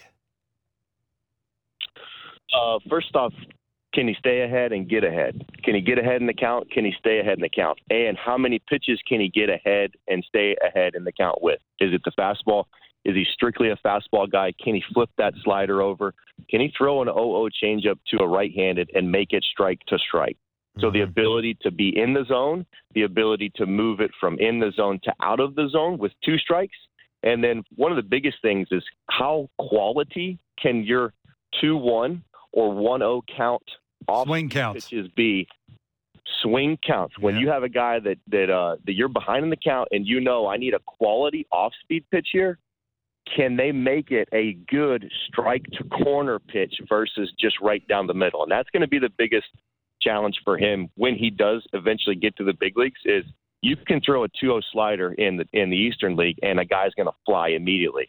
2-0 slider in the big leagues, it better be a quality or else they're going to they're going to be able to do some damage. But his ability to get in the zone and stay in the zone, especially when he's behind in the count, that to me is the biggest thing because the stuff's going to play. Yeah. He looks like a, a young Chris Sale to me in terms of the mm-hmm. action. But when you're catching guys like that, you just want to know how many options do I have so I don't feel boxed into a into a, into a corner because last thing you want to you want to be doing is having to throw a 2-0 fastball every single time because he can't throw that quality breaking ball, that quality changeup. It's stuff like that that you learn over years and years of experience of navigating lineups, navigating counts, being able to hold certain pitches uh, against certain hitters at certain times to give them a chance later in the game. There is so much we could talk about this for hours Yeah. in terms of pitch calling. It's not as easy as just well, it's two one. The card says throw a fastball. Let's just throw a fastball. That becomes predictable because everybody else has that same information. Hitters have that same information. They can go back and look. Hey, 2-0 counts this season. I'm getting 75% fastballs and 25% breaking balls. Well, I'm going to sit fastball 2-0. So it becomes predictable. You're trying to stay out of patterns. You're trying to stay out of predictable counts. And I had a first base coach tell me one time. He said, "As soon as you figure out that they ain't scouting pitcher and they're scouting you, mm-hmm. you're going to be okay." Mm-hmm. and he's exactly right. Those guys back there. And I talked to Edwin Encarnacion about that. Yeah, we said, did at the field. yeah, Yeah. you're right. He said, I scouted the catcher because they're the ones calling the game. And certain catchers like to call certain games a certain way, and certain pitchers will pitch certain ways with certain catchers. Super important. So there's so many different facets of this, which is why I love the position because it was ever changing. It was a huge chess match, and it was so fun and enjoyable. That's great stuff. Caleb, really good, man. Oh, that's is great stuff. Thanks Yeah. for joining us. Really appreciate it. You the man. you got it. Yep. You, you see you next week. Have a good one. Absolutely. It's Caleb Joseph. Uh, done a terrific job along with Yeah. uh, Ben Wagner and uh, and on Blue Jays. Because there's been some well. talk, you know, around Ricky Tiedemann after the nine punch outs, and you know, it's sort of he's going to push you. He's going to push the organization to make a call, and it's the, you know, take the information that a former catcher would tell you of what he's looking for. What can you do in swing counts? What would it look like? Oh, whoa! How does he handle failure? Right early in the count, would he fall off a cliff? With with Gausman, the way he looked last night, does he have to show you that in the minor leagues before you call him up? There's so many things that go into. It's not his fault Manoah struggled. It's not his fault Berrios has struggled. It's not his fault you say Kikuchi hasn't been any good. It's not his fault, and everybody's got to remember that. They will call him up when he is ready to be called up, not because the rotation parts of it's not any good. They're not getting off to good starts. So that's just that's why I asked him that question. I knew he'd have a great answer for it, and I just think people need to hear that. People need to understand that you know you got something that could be great there, and he is that Ferrari that you're parking in the garage that you just can't wait to go zero the fourth gear and just let it eat. But you got to be careful with it, right? You don't want to scratch it. I keep thinking. I keep thinking back Cool, to when cool conversation. It is, and I keep thinking back to when the Jays had Aaron Sanchez and um, and Marcus Stroman, and the, the discussion was like how you bring these guys up, and one of the th- the things you heard people in the organization say is, we don't want to make it seem as if either of these guys are going to be saviors. We want to make it seem as if they are. Eh, well, Alex used to talk about this. Alex Thopoulos said, "You know what? What you want to do is you want the the minor leaguer to be playing well. You he said I would rather have him join a team that's going well. I don't want to bring a guy up in the middle of a nine game losing streak because yeah, right and- away and- you know what you're saying. and- you'd rather have him, you know, bring him up at a time when even when nothing's going on. You're three games over, 500 or whatever. There's an element of bringing the guy in and putting him in the lineup. Like I'll give, I'll tell you what, I'll give the Baltimore Orioles credit. Yeah. The Baltimore Orioles, Cole Irvin, Kyle Gibson, they got off the rough start. Boom. They got Grayson Rodriguez's ass up here. That doesn't always work out. That doesn't always work out. But I, I Yeah, think that's the thing with Ricky. Ricky Tiedemann different place Ricky Tiedemann, is. yeah, Ricky Tiedemann's not going to save your year. I want Ricky Tiedemann to be a guy that can help your year. that can help my Move year. it along. Yeah, yeah. That, uh, there's a there's a fine line there, right? And and I was listening to Buck Martinez the other day, and he says so many great things. But one of the great things he he had mentioned is you got to remember the competition level used to be so much higher at the minor leagues because you, you had older dudes. Yeah. There's not as many older dudes now in the minor leagues, especially in AAA. It's a bunch of young pe- guys who are trying to find their way. So you got to remember, you know, the double A nine punch outs in three or four innings is not what it used to be. We will be joined by Ricky Tiedemann in a few minutes, but uh, to get us there, we've been giving you a chance to win Blue Jays tickets all season long here in Blair and Barker. We'll continue to do so, whether you listen to the radio or on our podcast. All you have to do is text the correct answer to our daily baseball trivia question. You can text that to 590 590. Yesterday's question and answer was this former Mariner and Blue Jay ended his playing career after the 2012 season and was the last position player born in the 1960s as well the as well as the last to play in the 1980s to retire. The answer was Omar Vizquel. Today's question to win tickets Really? really? Hard. Today's question. Oh yeah, this is a tough one. I don't know. Well, they're trying to give them away. I don't know. Hey. Today's question to win tickets to see the Jays and Mariners down at the Rogers Center on April 30th is which Blue Jays player led the team in RBI in the 2022 AL Wildcard Series against Seattle? So, which Blue Jays player led the Blue Jays in RBI Can you give him a hint? in the 2022 AL Wildcard Series against Seattle? You can give him a hint. No. no. Is he right-handed? I'm not giving him a hint. Ah, yeah, it's slam dunk. If Well, the trying to, I will him- say this: if the jacket fits, wear it. Text the answer to 590 590 for your shot to win. That's the best thing you've said in an hour and 24 See 24 rules minutes. at sportsnet.ca slash 590. Again, which Blue Jays player was really good? Which Blue Jays player led the team in RBI? Pat yourself on the back. Well, I can't. Which Blue Jays player? I'm old, man. If I pat myself in the back, I'm on the Ah, you IL. fall apart. Which Blue Jays? Uh, maybe. Which Blue Jays player led the team in RBI in uh, the 2022 AL Wild Card Series against Seattle? Text the answer to 590. 590 for your shot to win. We will be sending you, maybe, down to see the Jays and Mariners mean, at the maybe? Rogers Center in April 30th. Somebody will get that. Somebody will get it as well. Ricky Tiedemann is a big deal. He is the Blue Jays' top pitching prospect. Nine punch outs about it? in his season debut. An interesting cat. He is a big deal. He's going to be a big deal up here soon. You're going to be getting his jersey at some point. People are going to be buying his jersey. When do you think? When do you think the first Tiedemann jerseys go on sale? I'm saying I- August. I, I, am so- saying I August. sort of hope next year. I'm saying August. Ricky Tiedemann joins us next. It's Blair and Barker on Sportsnet 590, The Fan, Sportsnet 360, and wherever you get your favorite podcast. Big guests and bigger opinions on everything happening in Leafsland. Real Kyper and Bourne. Be sure to subscribe and download the show on Apple, Spotify, or wherever you get your podcasts.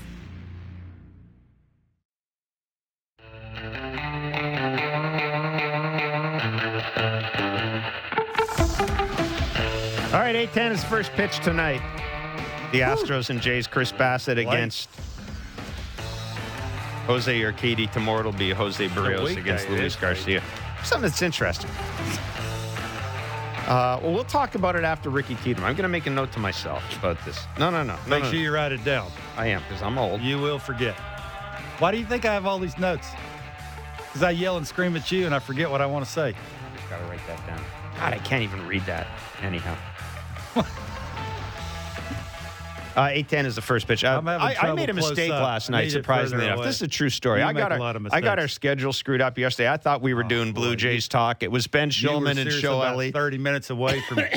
But I, God's honest truth, I didn't know about it till like the sixth inning. I started saying, like, I started thinking because Barker and I are going back and forth about Blue Jays talk. I said, ah, how come I haven't seen a tweet saying we're on Blue Boy, you were close Then I started looking around and and because I said yesterday we're doing Blue Jays talk all week. We're doing it Friday after the Yankees game. We're not doing it during the Astros game. That'll be the lovely and talented Ben Shulman and the equally lovely and talented Show Ali. Your leadership it. skills have went south. It's a good thing I did because Boy, it's a good thing I texted someone who knows at six o'clock, and I said, uh, just out interest sake, uh, and they said, no, you're not working today, tonight. So anyhow, that went well.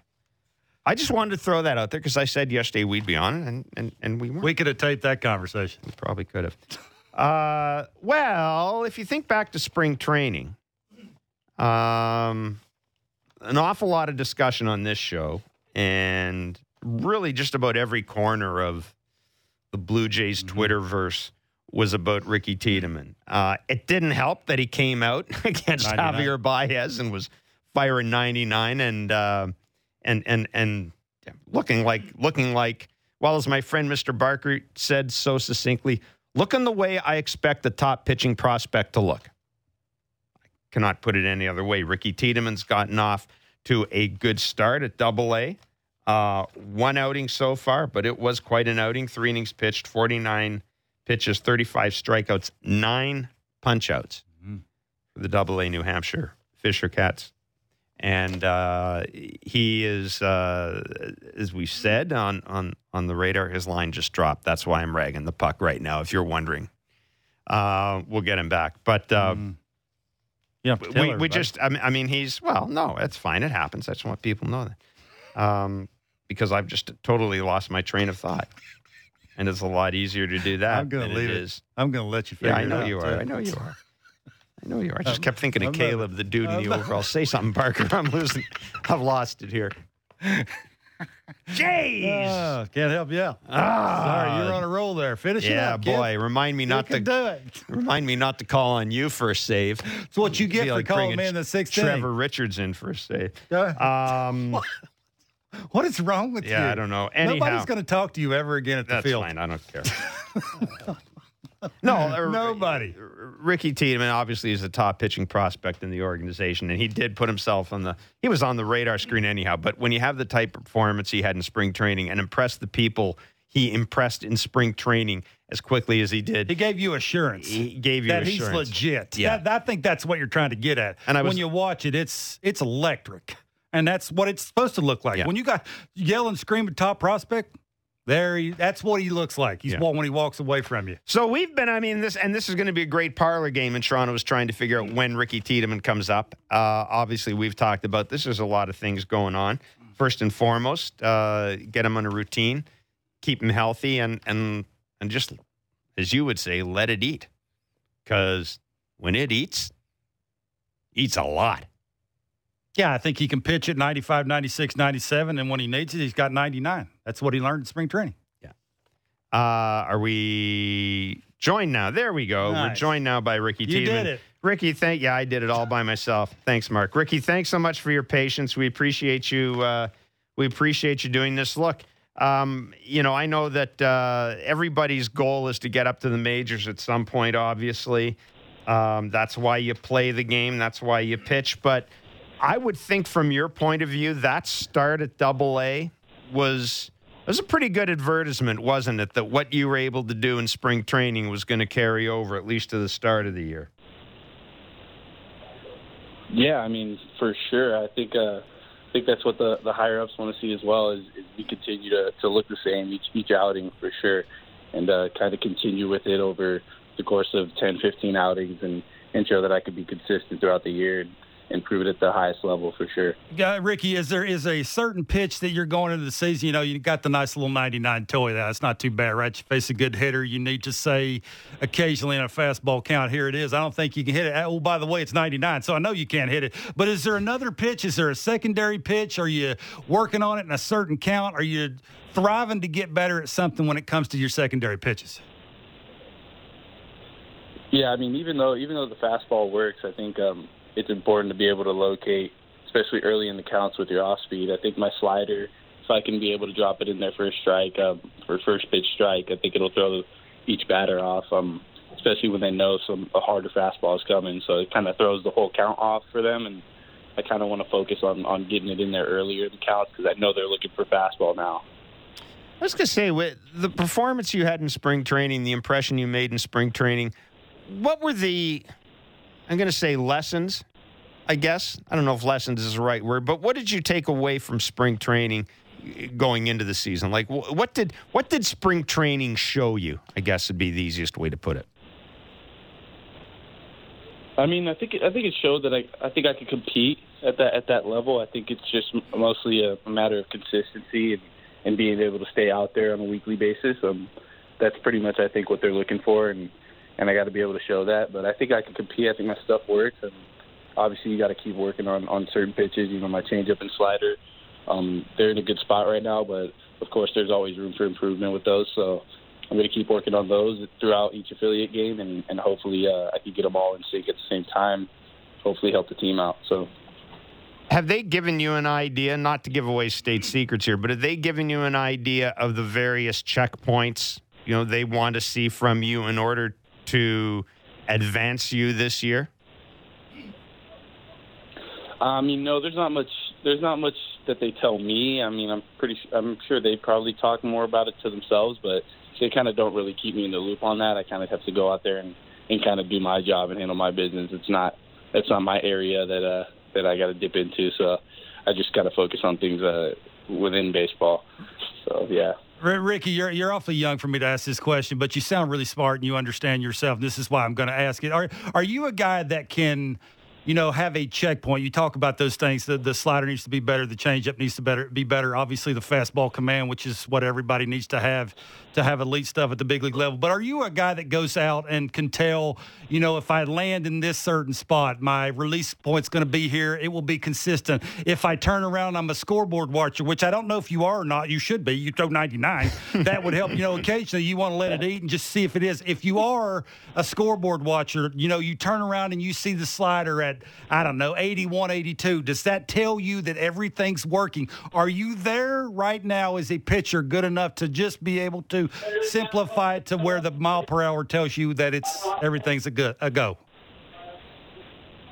Yeah, I mean, I'll take a peek every here and there, but um, I think probably my biggest thing is trying to keep it in the zone. I think as long as my stuff is around the zone, it'll work. But um, I do I do take a peek here and there uh, just to make sure everything's firing. You got you got to know how hard you're throwing, especially if you want to throw a fastball up in the zone and try to get it by a guy. If your stuff isn't as good as it usually is, those guys are going to catch to it, catch up to it. So you got to kind of take a look and, and see where your, your pitches are at, and and uh, it's a good thing they're they're working right now. But yeah, definitely, um, there are things I take away.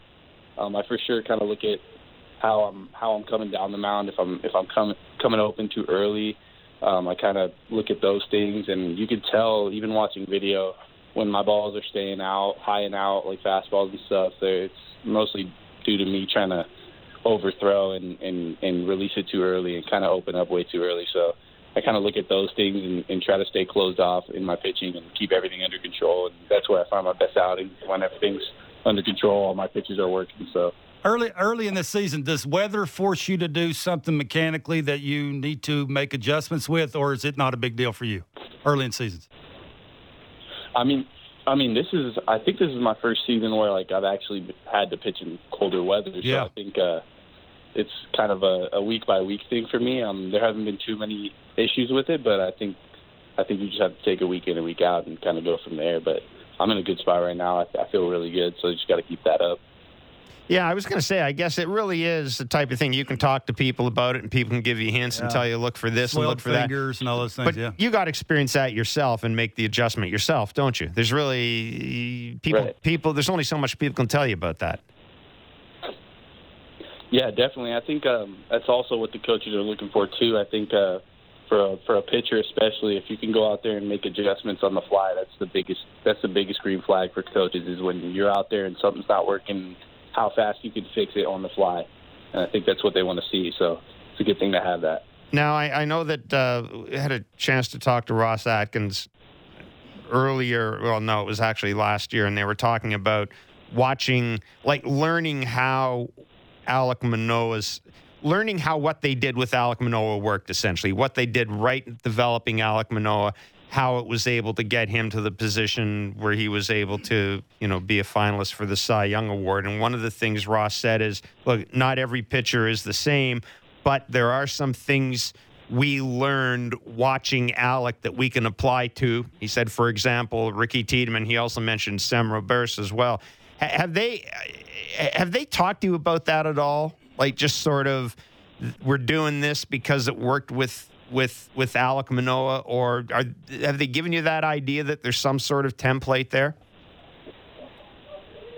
I mean, um, they haven't given me the idea. I think I think each of us are a little bit different. I think Alek Manoah's situation was a little bit different. Um, he's an older guy as well, so uh, especially a little bit older than me. So I think that that situation was a bit different. But there are things that I, I believe they took away from it, and things that they kind of want to want me to follow along in his footsteps, and, and I'm trying to do that as well. So I mean, they don't keep me in the loop on that stuff, but I I could definitely feel it from them. So. Ricky, when I was watching video, I knew you were coming on. I saw you in spring training. The, the one thing I was impressed with was glove side. That's into a right. You got to be good about that, right? You're lefty. You got to be able to get it in there. You got to be able to throw strikes in there. Is that something you've learned, or you've always had that? I mean, I definitely growing up, you, you you learn to do those type of things, um, travel ball and stuff. So, um, I think that I've always had that with me. I think it's just obviously getting a little bit more fine tuned as as you go professional. So, because these guys are a lot smarter at the at the dish, so you just got to pick your pick your uh, poison and and kind of get it in there when you can, and kind of sneak stuff by guys and and keep them on their toes. But it's definitely a good thing to go inside on righties as a as a lefty where I stand on the mound kind of on the outside of the mound. So if I can get it in there on those guys, it'll kind of open up the rest of the zone for my other pitches, and that's what I try to do. From your experience in spring training, was there any was there any piece of advice that one of the other Jays pitchers may have passed on to you, whether it was Manoah, Gausman, Bassitt, or or, or, or whomever? Was there anybody you were able to to to have real good conversations with? I mean, I was able to I was able to introduce myself to most of the guys and kind of chop it up a little bit. Nothing too deep into the baseball aspect of it, but you know, you watch these guys and how they carry themselves and their routine, and you kind of pick apart their their routine and add stuff to yours. And I think that's the biggest thing is my takeaway from guys like Manoah, Gausman, and how they did their prep going into outings, how they did things after their outings, and in order to stay out there week in and week out and feel good and and keep all their pitches doing good. So I think I took took a lot from them, and kind of try to implement it in my own routine. You don't want to do exactly what they're doing. You got you kind of have to listen to your own body. So I take what they do and, and kind of implement a few things, and, and I've, I've been doing good with that so far. Ricky, we're going to let you run. Thanks mm. so much for doing this, man. Stay healthy, continued success. We look forward to seeing you out Thanks. Ricky. Thanks so much for your time. Good luck. No, no problem, guys. Anytime. Thank Take you. care. It's Ricky Tiedemann, Blue Jays prospect. Great answer to the glove side. Yeah, it's a must. Mm, if you're left-handed, I don't care how hard you- throw. You got to make a righty uncomfortable. Like you got to show them you can throw it for a quality strike. It's one thing throwing inner third. It's another thing throwing that thing on the black and doing it with conviction and consistently doing it. He's talked about it. Oh, oh. And if you can do it like Caleb said, like you could do that, say that little get me over slider, inner third black to a righty. Make that little uncomfortable where he goes, ooh, now I got to respect 99 that he know I know he has with two strikes. I have to respect that. And now I got to be able to keep that slider fair earlier in counts. If he's got that, he can go away with the changeup to a righty. He can elevate 96, 97 and have occasionally 99 to a righty. He'll be here. He'll be here sooner than you think. Well, this was the note I made to myself, and it went back to a conversation we had yesterday with Steve Sparks, the Astros uh, broadcaster, and just and, and hear me out about this. And he made the mm. point about we talked about saving the bullpen and how last year the teams that were in the playoffs all had one thing in common for the most part. Their bullpens were the least used in the majors. I mean, it was you could go one through eight, and I think seven of the teams had the seven lowest used, seven lowest bullpen innings in baseball, which makes sense. If your starting pitchers are good, your bullpen's going to last. Mm. Anyhow, but Sparks's point was about the Astros and how, you know, uh, they've pitched so much baseball because they've gone to the postseason so many years. And then you add the World Baseball Classic, and these guys who already pitched a lot last year, they won a World Series. They had to ramp up early, et cetera, et cetera. But then he said the good news is that they're getting Lance McCull- uh, uh, Lance McCullers back. And when they do that, when he comes back, they can do what they did with Verlander last year, which was essentially have a six man rotation, which gets me to what I'm seeing here, which gets me to what I'm thinking Don't here. it. No, but but You want to say it. I think we we believe like you're not going to completely overhaul this bullpen going into the playoffs. They need one guy. You're probably yeah. You One guy. se- six or seven of these dudes are going to be there going to the playoffs. So my point was this: you've got Ryu healthy, maybe. Knock on wood. You may have Ryu coming back. Chad Green, knock on wood. Chad Green comes back. Mhm. Do you think there is a chance at all that the Jays, once Ryu is healthy, or if Ryu can't contribute, or someone else gets hurt, that they can somehow let's just say for our, I'm gonna just let's say for argument's sake, someone someone gets hurt. Do you think there's a chance that they would have Ryu and bring Tiedemann up and try the six man rotation thing down the stretch as a way to save that bullpen? I'm just wondering if you see them doing anything like the Astros might be considering. Because Uh, even let's say, okay, no one gets hurt, but I mean, if Ryu comes back and he's healthy, you're, you're, paying looking him. at, se- you're- you're looking at seven dudes there. yeah, that's what I'm saying. It's so leave Tiedemann aside right now. But I'm saying if Ryu comes back and he's healthy, you're paying a dude 20 million bucks this year. Yeah. So do you see any way that whether it's Ryu or Tiedemann, that there is a way of getting of using those arms as a means of maybe not resting the bullpen, Yeah. but, but cutting down the I, I would- bullpen I use? would never do that, Ricky Tiedemann. I mean, he just told you he's looking for routines, being consistent every start. You thinking adding an extra day? What's he going to do the extra day? Sit over and twiddle his thumbs? do you see Like him coming up? Do you see him coming up and pitching out of the bullpen? Uh, Why? Okay, I'm just asking because if if it- Is he pitching out of the winning this year. bullpen in the minor leagues? No, I'm then just that's why it, it, it is about winning, but you also need to look at the future, and he seems to be the future. Yeah, You don't, Oh, want to, screw, you don't want to screw that up. And if you're giving these routines and you have these conversations about figure it out consistently, you- he knows how to do the, Look, fir- you the know as well days. as I how do you do- do the fifth day? you know as well as I do that people who are around the team on a regular basis have been saying that he'll be up here in August. They've been saying Buck's been saying it. Buck can pull that out of his you know what. Good luck. Okay, I, I'm I'm just wondering if he I'm if, if say there is a I'm going to have to say you'd you'd have to you'd have to ask people about the what that would do to Go, to uh, Gausman stuff. You'd have to ask what that would do to. I know Gausman occasionally likes the extra day because of how hard he throws. He's an older guy. It's simplified. It's not, you know, it's not going to kill him to have that. Manoah, no, no. Uh, you, you say Kikuchi. I mean, basically, you tell him what to do. He'll do what you tell him to do. If you tell him to skip a start, he's a fifth guy. You- You're not asking him. Berrios you is just another don't know. guy. Like you just, there's a know lot of unknowns there. Yeah. You'd have to have different conversations for basically four other guys. The I'm fifth guy, you that. tell him what to do. I, me, no. Okay. But I mean, Because he, the, the big because question Kevin, is if, Kevin, Ryu, if Ryu comes back and looks decent, I mean, you got to pitch him. Well, of Where's course. he pitching at? Uh, That's a good question. I mean, it's a I mean, it's great if you, if you have that issue. It's it's great, and then you, as I said, you throw in possibly Chad Green coming back. That's great as well. But this is what I'm. The reason I asked it is because, like, I hear the same thing about Tiedemann. He may be up in the summer, and I keep thinking, okay, where? I mean, how many starts has Ricky Tiedemann got? No, but that No, that that's leagues. but that's Like- that, that, that Kevin. That's got nothing to do with it. That's Hey, it. You, you know little. that is it's got nothing to do with it. It does. He he told us that they've told him ten or fifteen starts. He said that. Ten or fifteen? When did he say that? He said at the at the very beginning. All he said was they've told him they're gonna they want to they want to see him specific. for. Let me finish. All they said is they want to see him for ten to fifteen starts, and, and they didn't say And that's when we're going to promote you. I don't know. That's didn't say that's when we're going to promote you, but it's impossible. Maybe it's possible at that point that he moves up to AAA.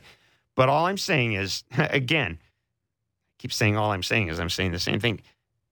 There are people who say he's going to be up in the summer. There are people who say Hyunjin Ryu is going to be back and able to contribute. That's seven starters. So how are you? Uh, maybe it takes care of itself. You ain't. That's how. But I mean, if Ryu's healthy, again, if Ryu's if Ryu's healthy and mean- they don't use him, I paid this dude forty million dollars to basically bide his time. Uh, It's, it's sort of like it's sort of like Varsho hitting cleanup. Is it really fair to ask a 20 year old to come up in sept- August and September when the games mean more than they do in April and May? Pitch To out of the bullpen? Like, come on, like, I- boy, you are. Uh, again, look, if he's legit, which everybody says he is.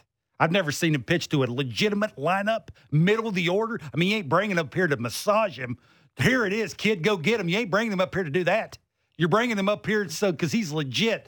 Uh, maybe I mean Buck is Buck. He knows everything, and he, He- wouldn't he be say, he wouldn't be saying that just to be saying it. No. but I, I, I we'll see. You you think so? Do I think he's going to be up in the summer? August. August, yeah, absolutely. If uh, you know, uh, Absolutely, providing he doesn't get hurt, but yeah, if he if he continues to progress, I th- and and don't ask me how they're going to use him because I have to tell you, until about three weeks ago, I'd not even thought of Ryu. Out of sight, out of, out of sight, out of mind. And we had an interview with. Uh, we, we didn't talk to John Schneider. Somebody uh, Schneider was talking about, and he kind of said, "Oh, and by the way, then Ryu comes into play." And I thought, God, I've completely forgot about Hyunjin Ryu. If he is at all healthy, you got to use him. Just- you you got to get your twenty million or whatever the hell it is yeah, you're I paying think, the I think they're year. showing you that they'll they'll pitch the best guy. If Ryu shows you he can do some things, he'll pitch. But I don't know where he's pitching. yeah, it, it's it's fascinating. I mean, it, it's you have it- too many? it's an interesting thought. If this guy is good and Ryu is healthy, it's an in, it's just kind of an interesting thought. And if you're all about winning, That's why I don't know why you'd be in a hurry with Ricky Tiedemann. Well, no, but Kid's, he may. kid's legit. Does it, I don't- sound, does it sound like he needs to work on things? I don't think That's that, all. it's not that they're in a hurry with him, but he is a guy who can push the envelope. Maybe Yeah, it's a good conversation to have. That's well, yeah. I mean, Good conversation to have. if you're him, force him to have it. That's all you can That's do. all you can do, That's all you can do. He's legit. I mean, I was standing around one of his bullpens in spring training. It's loud noises. Yeah. and uh, you coming in hot. And, Caleb isn't the only one who's drawn the Chris Sale impression. A lot of other. Well, you watch him He's pitch. bigger. He's big, dude. He's like just a. He is- like you could weigh on him. He's he's bigger than you think he's he a is. big dude. Yeah. That's Uh, good stuff. that you, is- you yelled at me and everything. How about it? Get off. 60 year old, 63 year old. How old am I? Angry 63 year old man. No That's it for us. We'll be back don't think you tomorrow. know. Don't forget. Shut up. Don't forget 8:10 first pitch today. Jays and Astros. We'll talk to you tomorrow from 10 to noon Eastern. Have yourself a great day. Settle down.